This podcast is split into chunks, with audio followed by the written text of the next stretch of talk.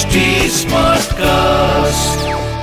आप सुन रहे हैं एच डी स्मार्ट कास्ट और ये है Fever F production Nand Baba Gokul में असुरों के बढ़ते हुए उत्पात को देखकर समस्त गोप गोपिकाओं और ग्वाल बालाओं के साथ वृंदावन में आ गए वृंदावन का हरा भरा वन गोवर्धन पर्वत और यमुना नदी के सुंदर सुंदर तटों को देखकर भगवान श्री कृष्ण और बलराम जी के आनंद का पारावार न रहा। उनके मन में विशेष प्रीति का उदय होने लगा। भगवान श्री कृष्ण अपनी मधुर लीलाओं से गोकुल की तरह वृंदावन में भी ब्रजवासियों को आनंदित करते रहे। थोड़े ही दिनों में वे बछड़ों को भी चराने लगे।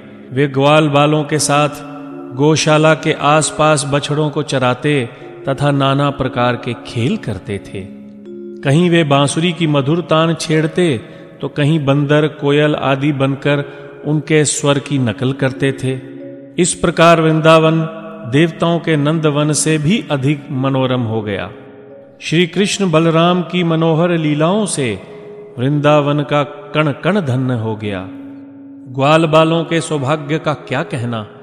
उन्हें तो भगवान श्री कृष्ण ने अपना सखा बनने का दुर्लभ सौभाग्य दिया था। भगवान श्री कृष्ण की वंशी की मधुर टेर पर वन के पशु पक्षी उनके नज़दीक आ जाते तथा बछड़े उनका पैर चाटते थे। एक दिन श्याम और बलराम अपने प्रेमी ग्वाल बालों के साथ यमुना तट पर बछड़े चरा रहे थे। उसी समय उन्हें मारने के लिए एक महाबलशाली दैत्य आया। कंस ने उसे श्री कृष्ण को समाप्त करने का आदेश दिया था। उसने एक सुंदर बछड़े का रूप बनाया और बछड़ों के झुंड में घुस गया। वह देखने में इतना सुंदर था कि जो उसे देखता, वही मुग्ध हो जाता। उसका नाम वत्सासुर था। जब भगवान श्री कृष्ण ने देखा कि वत्सासुर सुंदर बछड़े का रूप बनकर बछड़ों के बीच घुस रहा है तो वे बलराम जी को संकेत से समझाते हुए धीरे धीरे उसके पास पहुँच गए। वत्सासुर ने सोचा श्री कृष्ण मुझे पहचान नहीं रहे हैं और सुंदर बछड़ा समझकर स्वयं मृत्यु के मुख में चले आ रहे हैं। आज मैं गोकुल में मारे गए राक्षसों का बदला इस उदंड बालक को मृत्यु दंड देकर लूँगा।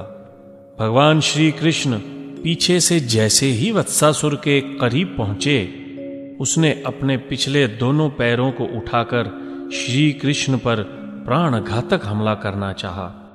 गोपाल ने देखते ही देखते उसके दोनों पैरों को फुर्ती से पकड़ लिया और उसे उठाकर आकाश में ज़ोर से घुमाते हुए सामने कैथ के पेड़ पर पटक दिया उसका लंबा चौड़ा शरीर कैथ के वृक्ष को गिराते हुए धरती पर गिर पड़ा और उसके प्राण पखेरु उड़ गए।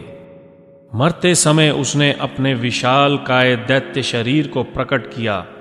वत्सासुर का वध देखकर ग्वाल बालों के आश्चर्य की सीमा न रही। वे प्यारे कन्हैया की भूरी भूरी प्रशंसा करने लगे। देवताओं ने भी बड़े ही आनंद से फूलों की वर्षा की। वत्सासुर के वध की घटना सुनकर सब गोप गोपी आश्चर्यचकित रह गए।